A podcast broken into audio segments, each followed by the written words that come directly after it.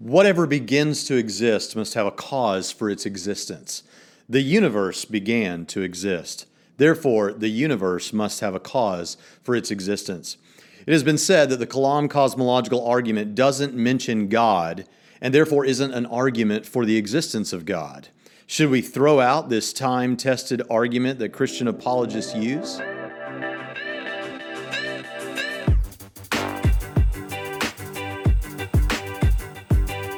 So, my friend Cameron Bertuzzi over at Capturing Christianity just released one of three videos responding to Stephen Woodford of Rationality Rules and a video he made about debunking the Kalam cosmological argument. It was so good that one well known scholar put it, it was clear, damning, and aesthetically pleasing. But Rationality Rules has now responded. And the question is, was his response compelling? The short answer is no. The long answer is no. Okay, I get it. That's a bit played out now. Now, Stephen, who runs Rationality Rules, is a really sharp guy. He seems friendly. I like him. He seems to really care about the people that watch his videos.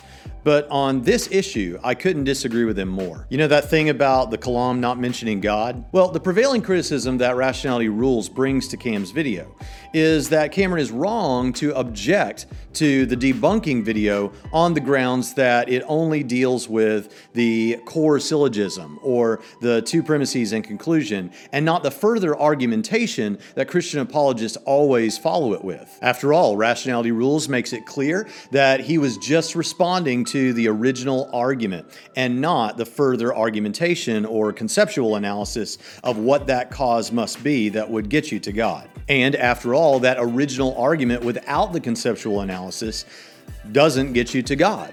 The main focus of this video is the original Kalam cosmological argument. So, to get straight into the thick of it, the first point to be raised, in my opinion, is that even if we accept the Kalam cosmological argument in its entirety, all it would prove is that there was a cause of the universe, and that's it.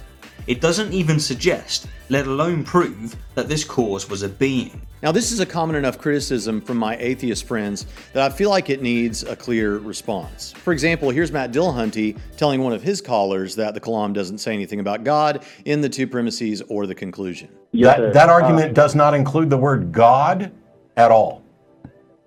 No, but. So it's not an argument for the existence of God, then, is it? As you can see, it kind of shut down the discussion. So, have atheists found what amounts to a get out of jail free card to what Christian apologists think is one of their strongest arguments? Well, here's the thing whenever a theist brings the Kalam argument, he or she will always follow it with the conceptual analysis that gets you to God. Like every time, always, ever.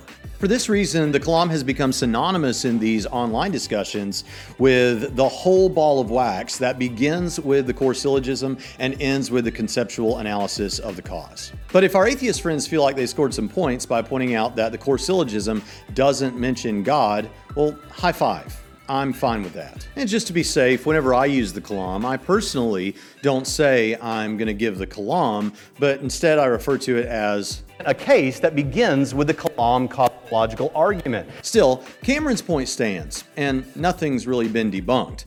Think about it. If what some atheists say is true, and the Kalam isn't an argument for God, but just for a cause, which is fine because it's kind of a mundane claim, well, then nothing got debunked. Now, Rationality Rules does offer some further comments to the Kalam itself, to the core syllogism and I'm going to say something about it, but because there's a fair amount of nuance here, you should probably stop right now if you haven't already and go watch the original debunking of the Kalam video from Rationality Rules and then go to Capturing Christianity and watch Cameron's response to that video. And then you might watch Rationality Rules' response to the response. Yeah, do that, and I'll put the links in the description. As for the further comments from Rationality Rules about the Kalam itself, I'd just like to point out in a friendly way that it seems to me that he's projected his own equivocation on the use of the term universe into the argument. And he's put himself in the awkward position of now needing to defend the concept or the possibility of a past infinite universe. And frankly, I'm skeptical that he can. So he seems to have presented two non problems for the Kalam itself, and then he actually gives two criticisms of how Christian apologists deal with the further argumentation that comes after the core syllogism, after the original argument. And the argument is flawed because it commits an equivocation fallacy and it asserts that something can be created from nothing. And the proponents of the Kalam cosmological argument also frequently commit a special pleading fallacy and an argument from ignorance. This means that on balance, Rationality Rules used as much space in his video responding to the further argumentation that he said he wasn't here to talk about as he did talking about the problems he sees with the argument itself. So those issues can't be part of his debunking of the Kalam unless Rationality Rules thinks that the further argumentation is part of the Kalam, which his follow-up response video makes clear it isn't. So the core syllogism doesn't get you to God. You need further argumentation by way of a conceptual analysis of the cause for that. So is it fair to brush off the argument by saying the Kalam just doesn't mention God? Well, here's a proposition. Cigarettes are dangerous. Now, is that true? Most of us would probably happily agree that it is. But let's think about it more deeply. Within a mile of my location right now, there are probably thousands of cigarettes and I can't see how any of them pose me any immediate danger. In fact, if there was a pack of cigarettes in my hand right now, I still wouldn't be in any obvious danger to my personal health.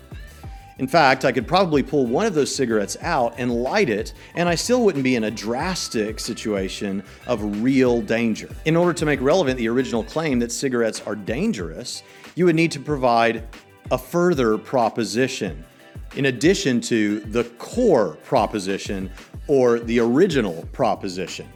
You could say something like, if you light a cigarette and then inhale the tobacco smoke through the filter, and if you do this over a prolonged period of time, which you probably will because it contains nicotine and other addictive substances, then that smoke and the other chemicals in the cigarette can be dangerous to your physical health as it's absorbed through your lungs. With those further propositions, we can make sense of the original proposition that cigarettes are dangerous. Now, you might be thinking, yeah, but Braxton, come on. Everybody knows that when you say cigarettes are dangerous or something like that, you're referring to the whole ball of wax. Right. And everyone knows in these discussions that when you say something like the Kalam is a great argument for God's existence, you're referring to the whole ball of wax. Now, again, I really like Matt Dillahunty. I really like Rationality Rules. And I like a lot of other atheist YouTubers, even though they say things like this.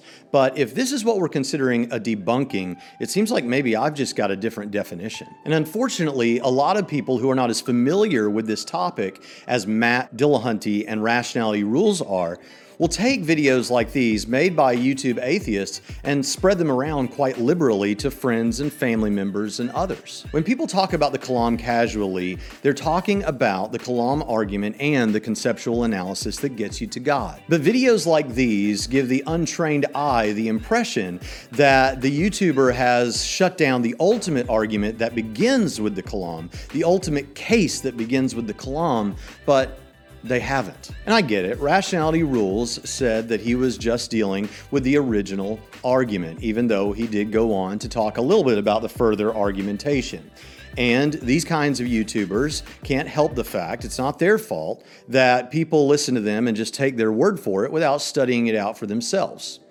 So, whatever. In the end, it's fine to say that cigarettes are dangerous because everyone knows what you mean and they'll wreck your life.